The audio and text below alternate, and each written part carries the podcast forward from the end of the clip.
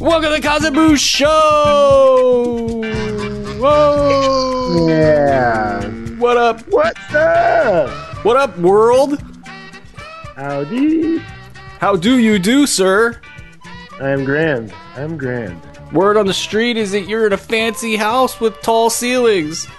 I am indeed. Scottsdale. I'm at the place that, uh, kind of house that looks like they shoot a lot of, um, hip hop videos in, or maybe a, uh, retired drug kingpin who is scaling down would live in. This is the kind of uh, place I'm at, so it's pretty cool. Kind of fancy. It's like they've already been caught by the FBI, and here's your in the program house. And No, no, more like you know, y- you are just tired of the rat race of you know trafficking drugs, and you think that maybe this would be a time to uh, to kind of kind of get out of the business, and so you can't fully go to a normal house. You still have to have a, a, a mansion, but just not a like crazy mansion with a fountain in every uh, crevice of the backyard and that kind of thing. And instead, you just have a normal homey nook of a, nan- of a mansion. yeah, I wonder how those guys slow it down because, like, you know, you, you, you never really get out of the mob. You know, No, I think I think by slowing it down, that means you get caught or you get killed. this this idea that I'm telling you about doesn't really exist. Well, it was fun while it lasted, cause, and it was fun while the NBA regular season lasted. You see that pivot? Love it. Um, yeah, no, it's a uh, it's an interesting time of the year. We're um, coming right up on the playoffs. We have a great discussion here. Uh, when Koz texted me this um, this uh, platform of talking here, I was like, uh, yeah, this is good because last night's game was off the hook. Now I haven't had a chance to see it yet, so Koz who went through in an excruciating detail and watched every play and cataloged every play of this game is going to carry us during this discussion. But it was a, it was a big game last night between the Bucks and the Sixers. You had Giannis go huge. I mean, I looked at that stat line last night and I was just like, damn. He and James Harden are going at it, uh, which is great for me because I got James Harden on a high stakes fantasy team. You know, I'm might not be at all nervous about that, but it's uh it's uh, a big uh, MVP race. So we're going to cover the MVP race in a little bit, but we're going to talk a little bit about these two teams here because the way they were playing last night, reading all the tweets and and just sort of judging by what I would expect these two teams to do in a game like this, uh, the Sixers trying to retain the three seed in the East, finding they're getting a little pressure from the four and five. This is why I think um, they circled this game for Joel Embiid to play. He's been out mostly because the Sixers have no control over whether or not he plays or not. So he plays when he feels like it, including in the NBA All Star game when he's probably not supposed to be on the floor. And so they pointed at this game and they said, hey, this is a game we want him back on the floor. And they probably are feeling a little bit of heat from the Celtics and the Pacers in the four or five slot. And then on the other side, you got Milwaukee, who is just extremely interesting as a case study in a team that is, you know, kind of like unlike the Warriors, where the Warriors just kind of cruise into the playoffs and not care. It feels like, even though they're resting guys in Milwaukee pretty liberally, that they just want to get after it and, and that they got this chip on their shoulder. They got something they want to prove. So that culminated in a really good game last night that Koz did watch. So we'll lean on him a little bit. And and one of the other things that you texted me that I thought was really cool was international players. Like this conversation about, you know, seeing these two guys and Joel Embiid and Giannis Antetokounmpo going at it the way that they are. It really did look like this was going to be, you know, the, the future of the league. And and what does that say about basketball here and abroad? So um we're gonna we're gonna dip right into this game here last night. Um, but but how you doing over there, Koz? Are you are you living large? I'm I'm, I'm living. You, you, you, living? That's good enough for me. So okay, this game last night, like um, you know, what were what when you're watching this, you know, down the, the the stretch in the fourth quarter when things really heated up, you know, what was it that struck you about these two teams? Um, what struck me was how um, you know we talked about it a lot um, that some of the younger players just don't really um, exude their their force you know, and, and you, you don't know they were there. You know, a lot of times you see with Jokic, he'll play, um, and I mean, he kind of disappeared against the two big boys, um, the Warriors and the uh, Houston the other day. But even when he's not playing against those kind of talents, sometimes you you look at his stat line and you think, oh, he played pretty good. But then if you go back and watch the game, it's like he didn't really make you feel him. Like Giannis is just an unbelievable competitor and just does not stop and he is playing bully ball and just the offensive boards and just like when he gets an offensive board there's no question that he's going back up like no matter where he goes on the where, where he is on the floor. Like that, when we were younger you know when you were they're still coming off of the high school high school's only having a three point line for uh, you know couple of years you know 10 maybe 10 years or so. And um when when you got an offensive rebound, like we used to get pulled out of the game if uh, we were in the paint and we passed the ball out of the paint. That was like uh, you just don't you didn't do that. You went back up strong, and like Giannis is like doing that. Like he there's a million times where he, you know he's so agile and so long. He gets an offensive board. He's way under the hoop, you know, and then he just like just bumps guys until he gets in position to go up and dunk. And so um he, he's just really, really the best, one of the best players in the league of um, imposing his will um, on the opponent, and it's uh, it's really fun to watch. Now, when you were when you were playing, cause you listeners who longtime listeners already know that you know you're a track sprinter, you're a pretty athletic guy. Uh, new listeners might not know that you probably had some of the best athleticism in the region, and so um, the you're welcome. You're welcome. Uh, the, somebody like myself, I had good athleticism, but I didn't have that combo of being able to jump and having the strength that like a Giannis might have. Um, so I know that you know for me and some players, you know, in the NBA might you know kind of have the same issues. Like if you caught the ball in the paint or somewhere in that vicinity, to go back up strong, you have to have this sort of combo of fearlessness mixed with athleticism mixed with strength and really you kind of got to be pot committed to it right away because if you're not you're just going to get rejected. And right.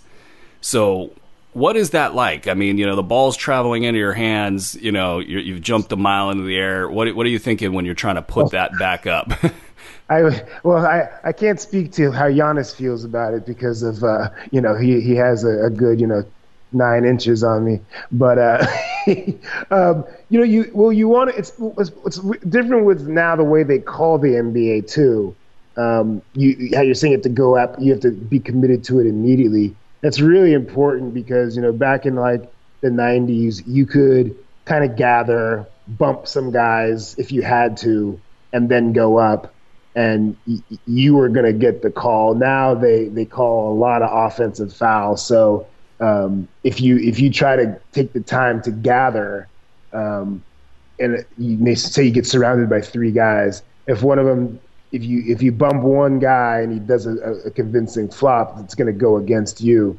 So Giannis is really for when he when he gets the offensive board, he he immediately even if he's not going up right that second, and he's just going to do some power dribbles to get in position. He does it very very quickly. So his first initial move is just probably an clear and obvious offensive foul. But since he's doing it so quick and with so much authority, the refs give him, you know, give him the this the um that first initial bump.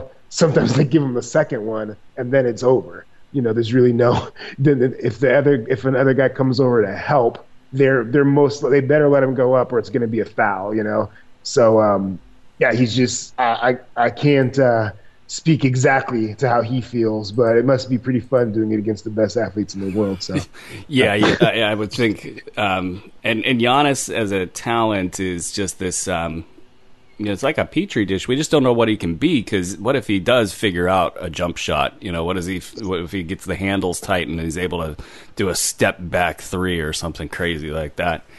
Uh, there was a there was a there was an amazing sequence where he came down and he he scored, and then Embiid came back and hit a three, and then Giannis came back and hit a three, and it was just like, and then like there was a or maybe I think it started off with an Embiid score, and then Giannis. I mean, it was a really good possession for the for Philly. They moved the ball around, and Giannis like there was a fast break off the make, and he took like one dribble from the three point line and dunked it. It was just like, what is going on? I mean, there was this great like four possession, you know, on each side with him and Embiid just going back and forth, and it totally reminded me of like the Larry Bird versus Dominique in that playoff game. I mean, you were it was it was literally like you were you were watching and you were thinking like whoever has the ball last is probably going to win this game, but uh, Milwaukee was able to kind of take control of it. Um, I, I, think Philly that that that that I'm sure went a, might have shaken them a little bit if these two meet, and it, it, it seems like they're going. I, I, feel like they're going to uh, in the in the second round, um, the, or the the finals. But um, it was very because uh, they had control of this game, and then for Milwaukee to come back just by will, and no Bledsoe. Bledsoe yeah, got thrown I was, out. I was just going to say you, you, got two glaring absences with Bledsoe three yeah. minutes out, uh, ejected, and then um, no Malcolm Brogdon. No Brogdon. You know who stepped up in a big way? Who was just all over the place was DJ Wilson. Um, just really good minutes there. Um, he is he a little bit of not found money because they're the ones that found the, the money, but like he's uh, he's like found money for them because nobody expected it. You know, and also give them a lot of credit for Pat Connaughton. Um, yes, yes, he's been good. He didn't have a great game last night, but he's been good he's all year. Really good. He's been really, really good. And and he gave up a career. And and I know this is like the classic, you know, say the most obvious thing about the guy, but I just find this interesting. He gave up a career in baseball to yeah. uh, to come play basketball sort of speaks to like which thing would you rather do be like a fully guaranteed basketball player you know, and, and not playing 162 games per year. You know, maybe, you know, as a pitcher, life is a little bit tough. You know, I can speak to that a little bit. Like, um, you know, if if you're playing ball, you kind of know what you got, so you're not, um, you know, subject to the ups and downs of pitching. Maybe, um, right? Maybe he was not clear whether he could get you know major league hitters out, but I just find that really interesting. And then um, George Hill had 20 points, five boards, five assists. Yeah. Two threes, so it was, it was well, welcome back. turn the turn the clock back a little bit. So you really, you know, I've I've not been certain about whether they could come out of the East, and I, I, I still, it, it, just you just look at the roster and you're like, man, you know, if Giannis doesn't have big games and the other team brings their A game, it's going to be very difficult. But they definitely have the spirit, the intangibles. The they're not going to roll over for anybody, and they they had every excuse to last night. And um, Philly got a little disjointed in some of their uh, end possessions. They were a little bit kind of um, unclear on who should uh, be taking the shots, which was strange because Embiid was so good who, who, was unclear on it for those of us that didn't get in last night? it wasn't. It wasn't. It was like they were just taking forever to get into anything. You know, like mm. Simmons. They just didn't do a very good job of kind of establishing what they were doing. So they were, you know, going against the clock. Um, quite now, now was this because a defender was sagging, or was this just literally like getting the ball past half court at 18, using it five seconds to you know more like more like that. And then they then they, like one possession they did move the ball around, but they kind of it's like they moved the ball. And I always I always want teams to do that. I think sometimes when they want a guy to take a shot, he goes across half court and they you know, he just dribbles, you know, like like the Harden offense, and then they go at six or seven seconds. I always feel like they should move the ball a little bit and then get the. I mean, the fear is that you're not going to get the ball back. But like, it seemed like one of these possessions, they moved the ball around and then they like forgot what the set was. You know, they're like, they passed it like three or four times and they're like, oh wait, what were we supposed to run again? Well, you know, and, and in fairness to the Sixers, you didn't have Jimmy Butler out there, and and I think and they're in a weird spot here. Um, you know, they, they got everybody resting kind of on an oscillating basis. So like you know it was Embiid the last couple games, and then Jimmy Butler with the back issues been just sort of like kind of on the precipice of needing to rest for a while. And and who knows with that guy? I mean, he could be in for a rough free agency. Like the body yeah. is is a concern. And my concern about, I, like, I think it's wise to rest these guys, like all of them. You know, even maybe not Tobias Harris. He might be the guy that ends up picking up the load, but you know, JJ Redick's had seasons where he's been injured. You know, um, th- so you got these this new team that you know after trade deadline they put these guys together. If you're rotating this last week, to me it would be a great week if everybody could just play you know, for kind of like the Rockets are right now. The Rockets are really getting after it. They're playing all their guys heavy minutes, even though they need a rest. They want to come into the playoffs, you know, on all gears. And in Philly, you know, you don't have Jimmy Butler, so that maybe that's some of the the issues that you're talking about there. Yeah, definitely. That seems to have been when they're at their best here uh, lately. It seems that that's the you know it seems to be that we're going to play through Embiid uh, you know, down low, and then come crunch time, it's Jimmy Butler time. And that definitely, I think that's where his alpha and stuff really helps them. It, it, definitely clears up a lot of issues. And it's not like he becomes a ball hog necessarily. It's just that once the ball moves to him, he he's he's got his one on one, and he's just not afraid to to take the shot and I think that clears up everyone's role in those things. So I think that was part of it. So what, what what is Ben Simmons' role in all of that? I mean, we we've talked about. I mean, he's just you know he's just a little too easy to defend if you're a smart defender. You know, without you know, it's one thing that Giannis doesn't doesn't have a good shot because he can just get somewhere he needs to get. And he's so long, even if you stop him at you know right right past the free throw line. He could go go gadget arm it and still get off a decent finger roll, you know. But like Simmons isn't nearly that that he's not as long, not as athletic, and he's not as strong. So he is just so much easier if you've read your scouting report to sag off on. So I don't know if he's gonna have to figure out if they're gonna leave him on the floor, if he's gonna have to like maybe try to find a way to break guys down you know, get rid of the ball. If he can create a double team, get rid of it, and then just go into offensive rebound mode, I, I don't know. Because he, he certainly can't, you know, reestablish himself somewhere for a jump shot. What, that's not it's not a possibility. What's so. we're kind of going all over the Bucks and the the Sixers board here, but um, some of the tweets and coverage of last night's game really talked about how Giannis, like so that Simmons had no chance against Giannis at all, covering oh, him. No.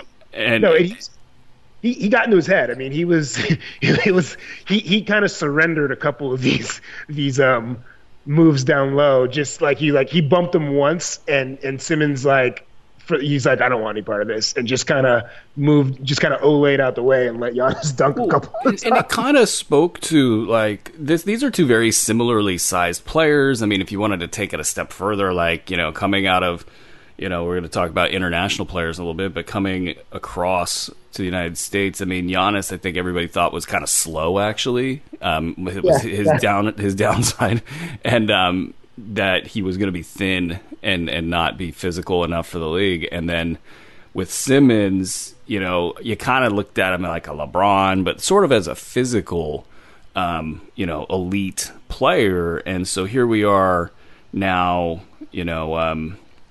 Simmons is not as developed as Giannis. You know, Giannis looks like a freaking linebacker, but like not a linebacker, like some crazy like wide receiver out there. Kind of looks like Calvin Johnson in a way. You know, yeah, old school yeah. Calvin Johnson, man. Like just those loping strides and just like. But the strength, I mean, yeah. he put on feels like twenty pounds. You know, over a good, good like twelve to eighteen month period. I've I've been more worried about that the strength would make him lose his touch and lose some of that high flying athleticism. Obviously, doesn't happen yet. But um, Simmons, you know, man, if if if he's not going to continue along that kind of trajectory, man, I worry for him long term because that's like the one thing that could really just sort of put all of the shooting stuff not to bed, but you know, sort of off to the side. Like, hey, you guys can't handle me. It doesn't matter yeah. that I can't shoot. Right. You know, we were talking about that that that um, you know the explosion that Giannis has on that that first or second jump inside. You know, Yeah. a guy like Marvin Bagley, who I get to watch up close here, he is so unstoppable with his left hand, and he gets to these spots on the interior. Um, and speaking of, you know, just going with it, he, he the minute he releases a shot in the interior, his footwork is already getting into place to be the offensive rebounder and get the putback. And that technique is really, really fun to watch. Um, it's just a case study on how to do it. But he can't. I mean, he can shoot Bagley, but that whole right hand thing you would think would be an issue. It's just not an issue because you can't stop his left. So, um, you know, for for for Simmons, if he's going to continue, to, and I don't want to say he looks like he's definitely not fat. He's not like soft, but like, uh, but but just- is just- there I- is there enough growth there?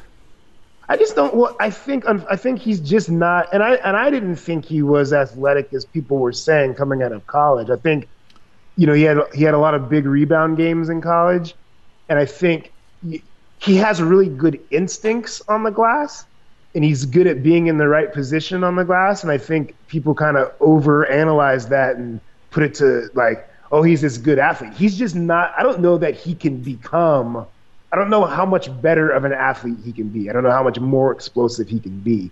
So it's going to be really important for him to the skill, the skill side of it. The shooting is really a way bigger issue for him over a Bagley or a Giannis or someone with that just unbelievable spring. Like he just doesn't have that.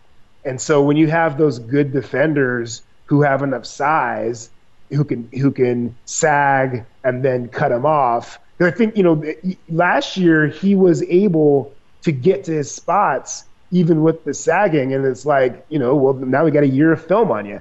You know NBA guys are smart. They're not you know they know they they know how to adjust. So um, he if he doesn't get this shooting to where it's at least respectable. I don't expect him to come out and be Klay Thompson next year, but he's got to be able to make. He has to be able to make any everyone think that if he's shooting the ball, there is a chance it's going in. Like he he doesn't believe that right now, and no one in the league believes that.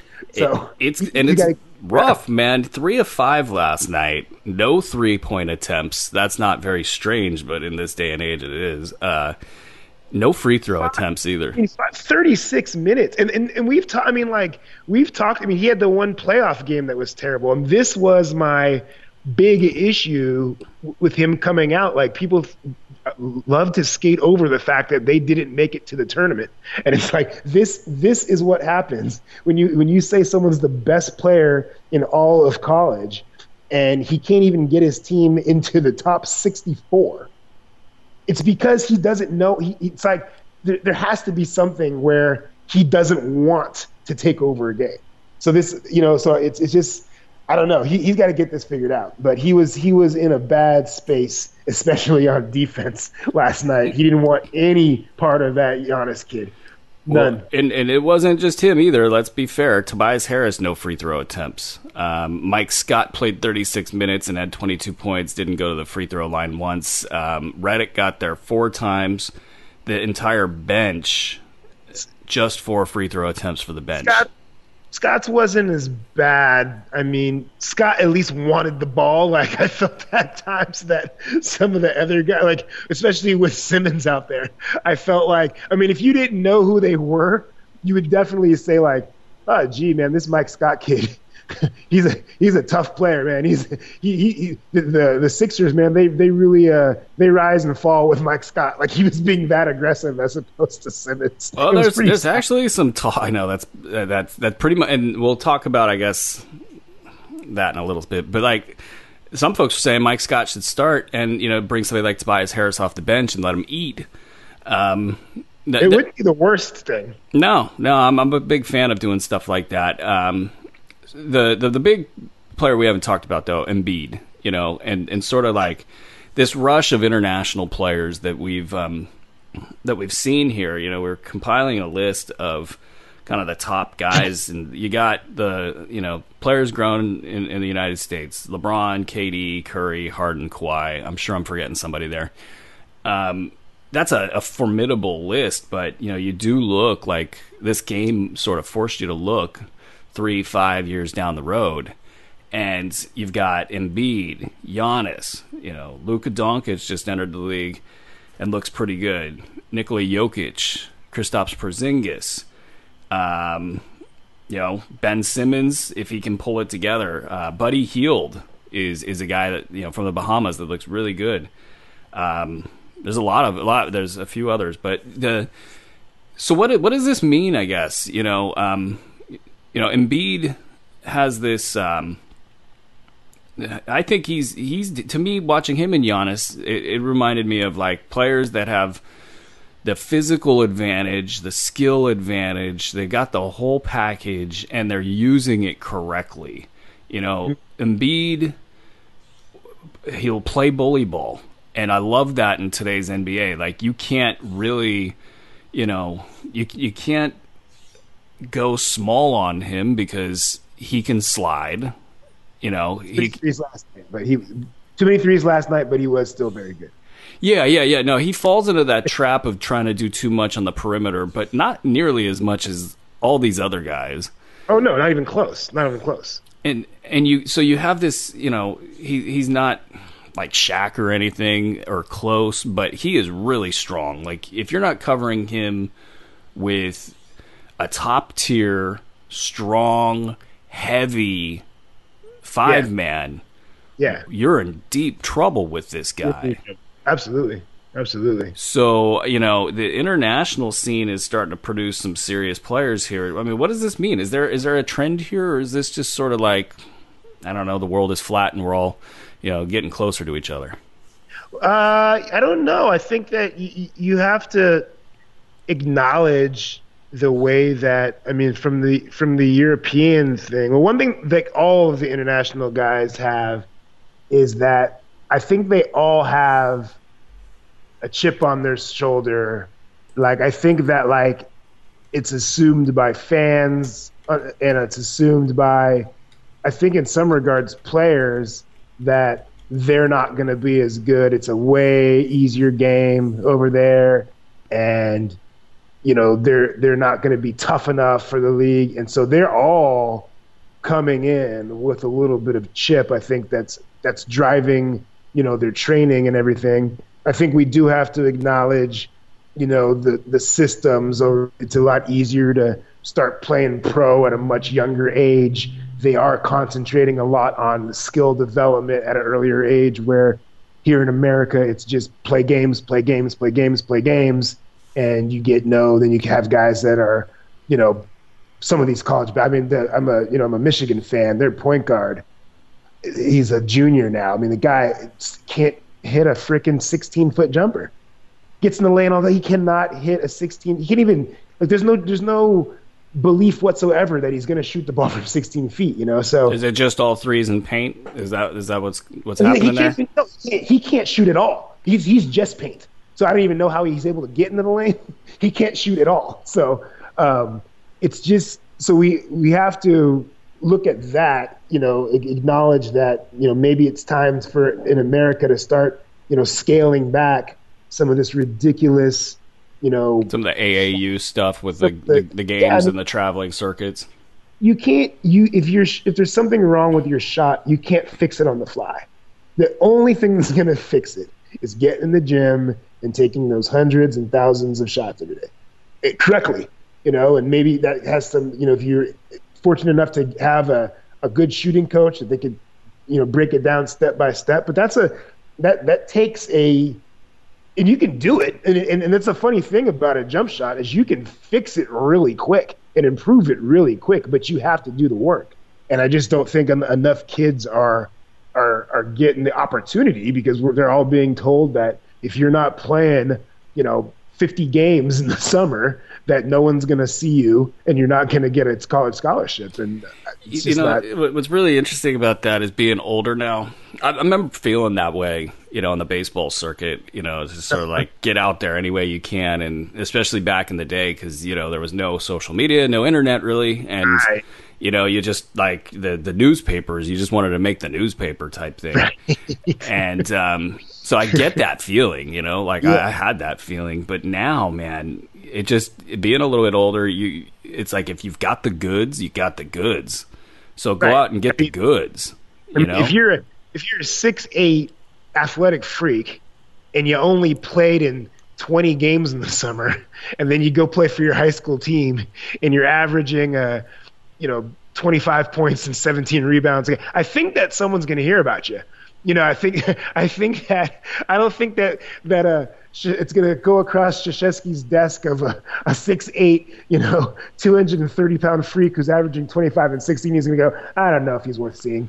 Yeah, right. Well, like how you can walk up to a G League kind of G Leagues do open tryouts. You know, yeah. like you could walk up to one of those and just be like, "Hi, I'm here," and, yeah. and then, you know, probably at, you'll have like five NBA teams, you know, with good scouting departments that that know about you. Um, but that's and we talked about this yesterday. Is like we're not going to get too deep into AAU stuff, but um, the the the business of basketball in the United States is heavily driven by shoe contracts, which filter down into these lower levels and incentivize teams to be built. You know, like kind of businesses. You know, there's a lot of NBA players that have involvement in this stuff. There's a lot of you know agencies that sort of like move people towards the places that they want you know to try to get clients from you know it's it's this big business of basketball that under the shroud of um, amateurism you know because you got the NCAA you got the NBA with their collective bargaining agreement on a bigger level calling all of these shots the the idea that you've got to go sign up for one of these kind of like prospect factories is driving it all and in, in Europe, you know, they're just smarter than us.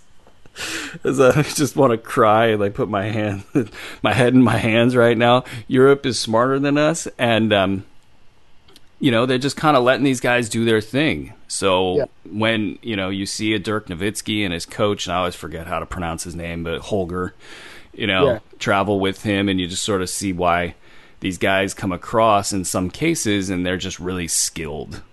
And yeah. that's and I remember um, you know me- you talk about mechanics with shooting like oh man, mechanics are the worst. Like somebody yeah. tries to mess with your mechanics, it could be weeks or months before you're right again. And but it's it's like one of those things where you got to take your medicine. If you're if you're Ben Simmons right now, and you've got a screwball for a jump shot, you know, and you're bringing your arm up and twisting your elbow, and then your hand is twisting while you're shooting the damn ball. Right. It's throwing like a curveball at the hoop. Um, yeah.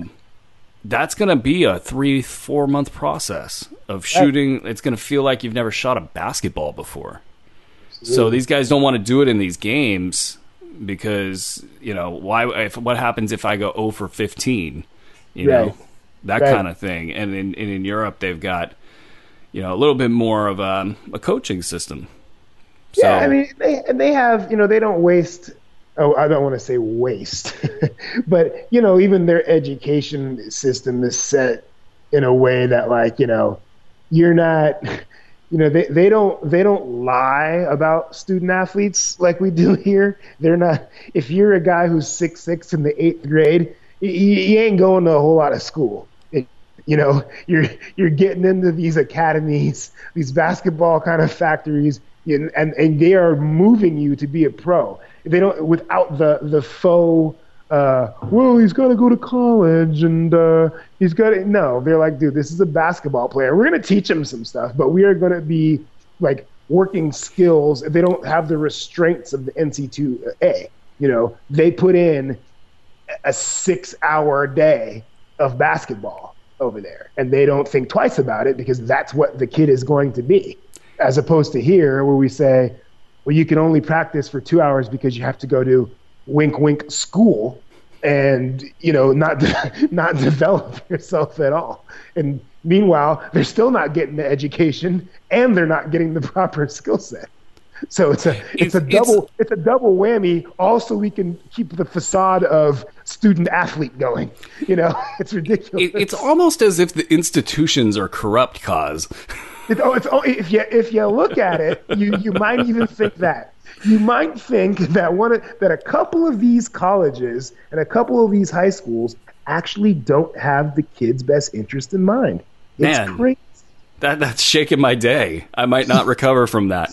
Um, so let's quickly let's okay. So we saw these two teams do battle. Um, you know, I'm I'm I'm gonna. Can I just stick my foot in my mouth right now? Just the the Yeah. Heat, the Heat having a chance against the Bucks. Like Ugh. maybe it could happen, but like No, no, No, I don't know about that anymore. Well, let's not let's not go crazy. If it's the Heat, yeah, I mean, yeah, it could be it could be the Hornets if they go on a run.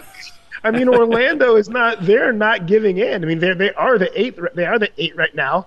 They're they're not giving in. I mean, those guys are playing carefree, and you know they got a good coach. That you know, it's it's not. It, it would be something if Miami doesn't even. Oh, they also have, and it wouldn't matter, but they have Jonathan Isaac, and that's kind of an interesting. I don't think, but he's a little too light for Giannis right now. Giannis is Giannis is at another level. We're going to talk MVP here, um, actually, like right now. Um, but it, you know, Jonathan Isaac to me would be a fun cover on, on Giannis in a playoff series. Um, but yeah, no, that that Heat thing. I don't know if I'm to go there anymore.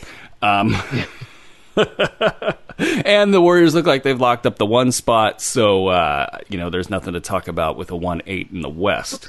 Let- Let's just real quick on the uh, the last cou- the last week for the Warriors in Houston. Doesn't it just like within a week? Doesn't it feel like that's destined to happen again? And that's, that's Oh yeah, I mean you know let's Like, quickly they spin. have both, they have both just decided that like let's lock up. You know, let, let's let's let's get ourselves together here, and just have looked unstoppable. And it just seems like it's just every all the talking we've been doing about other potential teams in the West. It's like now it's Houston and the Warriors again. Well, in so the West standings are, are pretty cool here. So um, you got the Warriors two games ahead of the Nuggets with a tiebreaker, so that's pretty much decided. The Nuggets probably not going to lose, you know, one and a half games in the standings to the Rockets. The Rockets are going for it, um, but you got the Blazers. They're half game behind the Rockets. They're obviously limping with the loss of, of Jusuf Nurkic. But so like Houston currently in the three slot, that would put put them, you know, on pace to play the Warriors in the Western Conference Finals. But if they got a couple losses and then they had to play them sooner um, in the second round, that would be interesting and maybe even better for them because they might not get exposed for their lack of depth. oh, I, Um, I mean, how, how how many years in a row has Chris Paul not finished the season?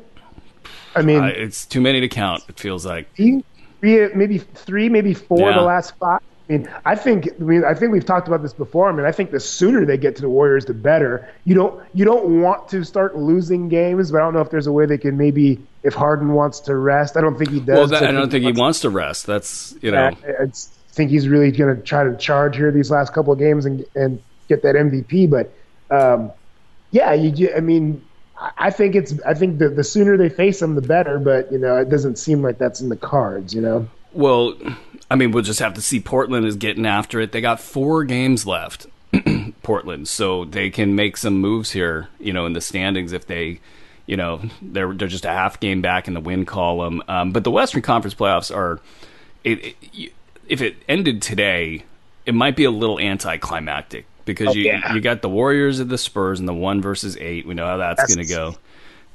Sweep. Denver. Yeah, yeah, yeah, exactly. And then Denver versus Oklahoma City. Now Denver's four and zero against Oklahoma City. Oklahoma City put them out of the playoffs the year before, and I, I think a lot of people will think Denver's at risk there. Um, Say again. I think a lot of people will think Denver's at risk against Oklahoma City, though Oklahoma City three and seven in their last ten games, not winning any awards right now for coming into the playoffs hot. Um, But then you got the Rockets and Clippers, which is a fun little series because you got all these players that used to play for the other team. Um, so that'll be interesting. But But, I think the Rockets would. They showed me a lot in that game by just coming out and housing them. You know, I thought. yeah, I they think you know, they, they knew what they were doing there. Yeah, they, that was a that was a mental that was a mental jab being like, I know you guys are tough. I know you guys are going to play hard, but you're not in our class. And we're going to show you right now. So get ready to get get housed in the playoffs too. So we'll see. and then you got the Blazers and the Jazz. So I mean, four or five, the Jazz are going to take that because you know Rudy Gobert is better than Enes Kanter, and you know. It, though it's funny, you might think, hey, Portland could come into this playing with house money and be a little dangerous in that respect. But so the playoffs really do line up towards Golden State and the Jazz in round two, and then Houston and whatever team between the the Nuggets and the Thunder come out of that game, and it just starts to feel like we've seen this before. You know, right. and then you know Golden State can do whatever they're going to do to the Jazz and and move on and, and ultimately play the Rockets. So we're going to get that rematch, it seems and um, that that's a little bit paint by numbers in the West. In the East, I don't know kind of like the the six through eight. What's going to happen there? It's actually six through. I mean nine if if um, you know ten if you want to count the Hornets, but I don't really think that they should count in here. Um, yeah. It's the top though. It's the Milwaukee, the Toronto, the Philly, and then Boston and Indy are tied at twelve and looking like a four or five matchup there. I mean, anything last night? Change your pick. You, you, you got, a, you got still, an angle. I, I, still don't have a pick because I'm not. I'm, I'm. I gotta see the official matchup. I just I just was really impressed by the the mental state of where Milwaukee was. You know, um, that was a bad loss for Philly. You know, even though they didn't have Butler, that was still a bad loss. Plus, they got good games from, uh, you know, getting those that kind of a game from Scott and Redick to kind of and Embiid to kind of waste it. You know, was um, it well, just wasn't good. I mean, you can't you can't you can't waste those kind of games when you have when you get those kind of performances from your role players, you just can't kind of waste that. Real so. quick on the um, on some numbers here, the point differential for Milwaukee is 9.3 points. They, they've won their games this year by an average of 9.3 points. That smokes the field. And point differential isn't like the end all be all, but it is a pretty damn good indicator of how good a team is rolling. And um, you know, the Warriors, for example, are at 6.4. Yeah. So the Raptors are at six. That's kind of the, the Bucks have been just putting a, a smackdown on teams. They're about to win sixty games, and somebody said on the internet, I think it was um, Andy Glockner, it was that Coach Budenholzer has now taken the Hawks and the Bucks to sixty win seasons. that is. I, I mean, they got the players, they got the coach, they got some holes in their lineup. Don't get me wrong, but man, those are some numbers that are hard to argue with.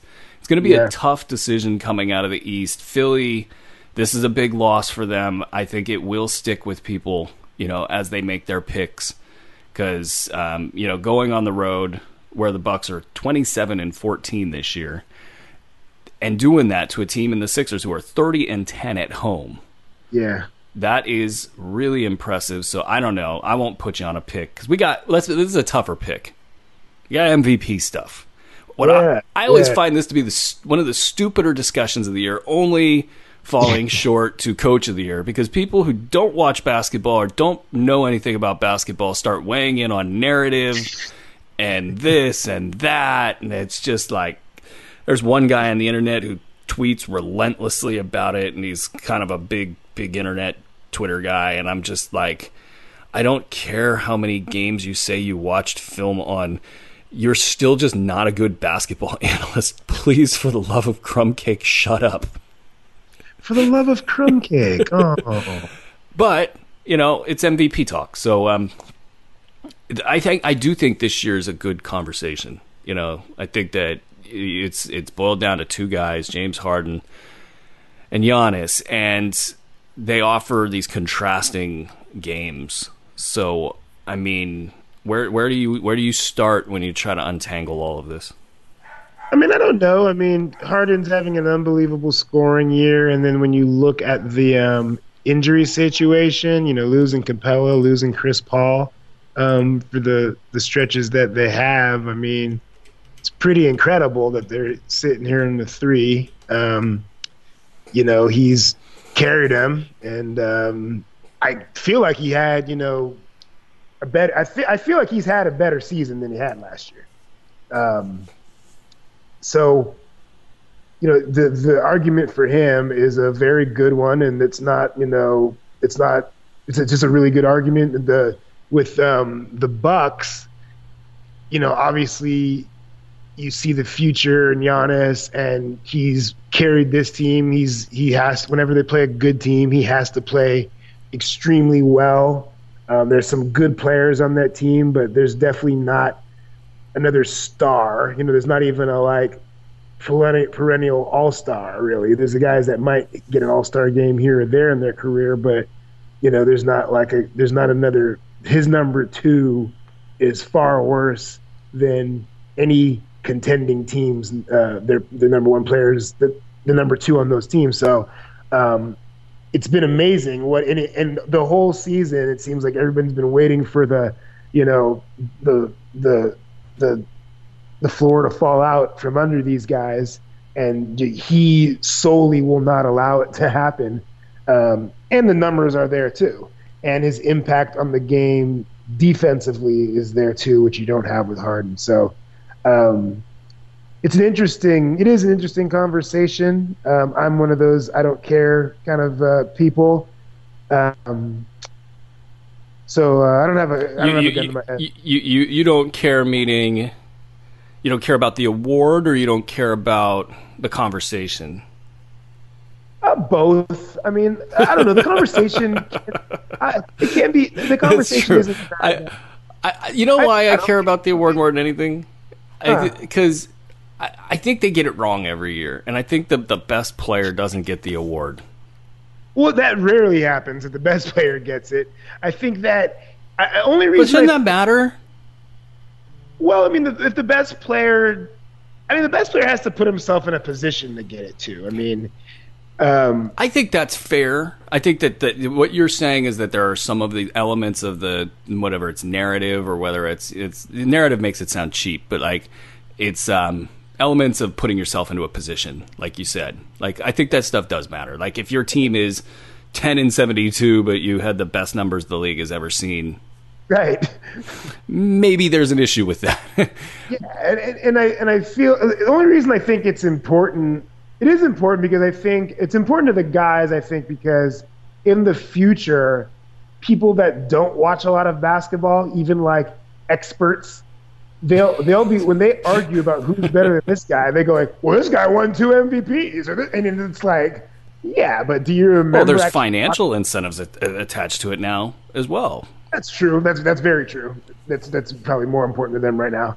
But um, yeah, you know, it's just one of those things where, like, like with Harden, you know, won the MVP last year, deserved. If he gets it again this year, he's des- he deserves it. But I, don't care about the MVP for James Harden. I want to see him do it in the playoffs. He his he has been. He's not a guy that like you know some of these LeBron series against the Warriors when you can watch his play and be like, well, there's really nothing else he could have done. You know, that's not the case with too many Harden playoff series too many times he has been a critical reason why either OKC or the Rockets have been bounced out. Like he his play, he's not he's not going in there slinging his 30 and, you know, getting all over the place and then the other guys let him down. He has been the guy that has let the team down in too many instances. So I don't care how many MVPs he lines up. You know, I want to see him do this in the playoffs. Well, okay, and and I think a lot of people share that opinion. Um, so Giannis is speaking of narrative, like he did win last year, James Harden. So like that could be one reason Giannis gets the vote here. Um, I think there's a lot of anti James Harden sort of backlash in the NBA, mostly because, and, and we talked about this a lot, you know, that step back three and the fouls he tries to draw push the limits of the game, the way it's refereed, the whole bit. And Giannis has that. I mean, I don't know if you saw the clip. This was just amazing. Giannis, there's he's doing the signing with the fans. This little girl walks up to yeah, him. I mean, that. that is just like. I mean, Giannis is as as far as kind of like in the in the last 10 years, players who have had the media on a string, like Kevin Durant, which is funny, Kawhi, which is funny.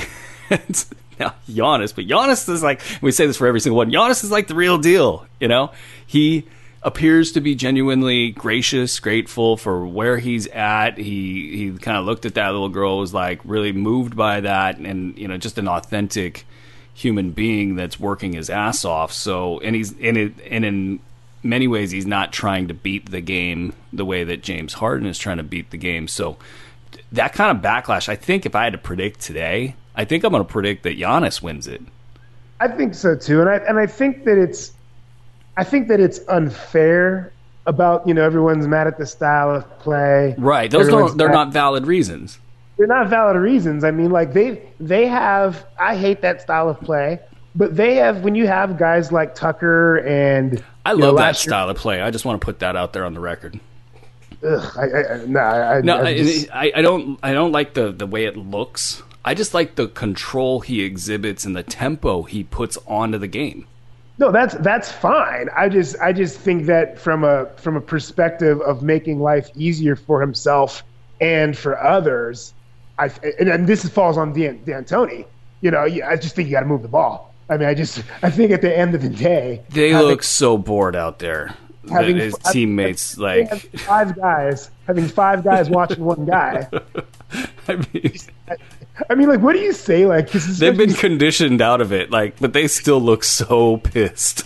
like, say when you're like you're like an Eric Gordon, you know, and you've been like, you, I mean, God knows what kind of ungodly numbers he had in high school, and he was a really good college player. And then like, could you imagine like when he's like talking to his dad, you know, uh, after the game, he's like, his dad calls him up. He's like, "Hey, how'd you do, son?" He's like, "Oh, well, you know, uh, the first quarter I stood in the corner." For about eight minutes, and uh, I got I got a shot, and then you know it was really good. I, I ran down and I I uh, I got to dribble three times, and then like seven more possessions, you know, I stood in the other corner, and like, you know, what do you what do you say? He's one of their top guys. I mean, like, imagine being PJ Tucker, who I know PJ doesn't care; he just wants to hit people. But like, right. uh, luckily they haven't. I don't know. Like, I, I always just crack up with uh, Rivers, like Rivers, because he's he's so out there. You know, uh, kind of like when we were doing our international versus United States, we didn't know where to put Kyrie. yeah. like Rivers is that guy. He yeah. probably is champing at the bit to get some shots and uh, has to deal with all that. But it's boring, you know. I get it. I get it. I get that when he games the game and gets a call from a ref and it's not the right call because they don't know how to officiate him, a la Shaq. You know, which is weird though. I mean, how? Even if you want to like, say you've you've acquiesced to the travel step back to him, right? which is dumb, by the way. I think that that is, is a, absolutely a part of this conversation. Oh, and, and and what it's doing, like I played, I was stupid and played basketball with a bunch of twenty year olds uh, a couple days ago. The amount of step back jumpers that they're was, trying out there. Oh my god, it was the worst. It was the well, worst. Like you can't make a layup and you're doing a step back jumper. like come on. Um, so like, I mean, so I want to, I do want to hold that against James Harden. Like, I, I don't think that like when travel. you've the travel, like I don't think that because you've developed this move that's unrefereeable, yeah. you know, like, and it's not. You just got to call it. You just got to call it. they've they've they've like you said acquiesced to this, and you know what it's done is it's made like you know Zach Lowe's great basketball analyst, you know, uh, top of the game. Um, he did this highlight of James Harden's floater. Like he's got a floater now, and it's like because the step back is such a threat, he is able to dribble kind of just casually by you know a defender yeah. and go into this wide open lane and the, to make the floater he's not going to get in the playoffs because everything will be a lot tighter but it's just like a kind of I'm at the park on Sunday floater. Like nothing, you know, there's no challenge to it. And yeah, he's probably getting better at it. Um, and that's the way you got to defend him. You got to make him shoot mid range and you know on the run and, and before he gets to a layup. And as Zach so astutely pointed out, you also got to protect against the Capela lob, and that's you know the every time down the court it's the same exact thing, same exact thing. So, but I do want to hold it against him because it's um, to some degree, it's made him more effective. And then on the other side, Giannis is doing it on both sides of the floor. Um, yes. That's the big key there, and and really kind of in multiple phases as well, not just offensively, not just defensively, but you've got the glass, you've got the fast break, you've got every play he disrupts in weird ways that the box score can't account for. Right And with Harden, I mean, I, it hasn't been this way all year, but I mean, watching him against the Kings, some of the defensive stuff that he put on film was just outright embarrassing. Which I know a lot of people roll their eyes and go, "Yeah, well, I mean, this is James Harden. This is what we're talking about here." He's not always like that. Um, No. But but now he's clearly conserving his energy and gunning for the MVP award. I think these two go at it the rest of the way. You know, Giannis probably just because he doesn't have a regulator and you know he's just going to keep going and keep going and his teammates will probably encourage him bud will probably encourage him a little bit to get out there and get that award um, but it's gonna it's gonna motivate James Harden. I think James Harden, you know, you're gonna probably see a 60 point game here, you know, down the stretch. Um, so, your vote. Are you gonna make a pick on MVP? I'm gonna, I'm gonna go with Giannis. I'm just not gonna give it. I'm just, I'm, I, You're just bored with I, it. Oh, well, and then and, and again the defense. I mean, you can't. I mean, since when has that been a thing? Like this is a this is a completely new, and it's very, and it's it's just really bad on the on the press's part. you know, this is not football. You have to play both ends of the court. You know, you can't you can't say, oh well, he sucks because he's trying to conserve his energy. He's got Chris Paul on his team.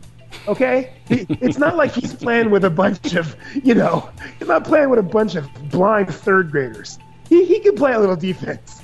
the offense will be okay without without him having the ball every second. Okay. Hey, No. hey, hey, how'd that how'd that game against those 20 year olds go? Oh, dude, let me tell you. Let me tell you. It's kind of like uh, like you can see everything on the court happening. Like there was a, there was a loose ball that I was like, I, I I took a, I was like I could get that, and I took this first great step, and like as I was as I was going for step number two, like the kid had it in his hand already, and I was like, and I was like so upset with myself that I wasted those two steps. I'm like, like that. Those two steps I'm gonna feel in the morning, and they were so unnecessary because even though I was way closer to that ball, I had no chance of getting it. It was, it's pretty incredible. That I had that moment and it kind of ended my basketball career. like, I ain't gonna do it anymore because your mind is so fast and your body is so slow, and it's just never gonna happen again. I, I do want to join a 40 and over league though. That would be. There's not enough of them though. Like there's the 30 and overs, and that's. I mean, I feel if I get in shape enough, I think I could. I could be on the court with 30 year olds. But like, I'd prefer a 40 year old. Yeah, I, I might need a 50 or a 60 year old league, but uh, yeah, I, I- need to get actually in shape enough to actually last for a game Yeah. on the court. Uh, that's going to do it for the show. We're uh, up against the time deadline here. We're going to um, do another show, I think, in the Thursday Friday gap before the playoffs, so watch out for that. Follow it on hoop-ball.com, on twitter.com slash K-O-Z-A-N-D-B-R-U show, and on Facebook, where Koz has been active and hilarious. Facebook.com slash K-O-Z-A-N-D-B-R-U show. Another one's in the books, folks. Peace. Peace.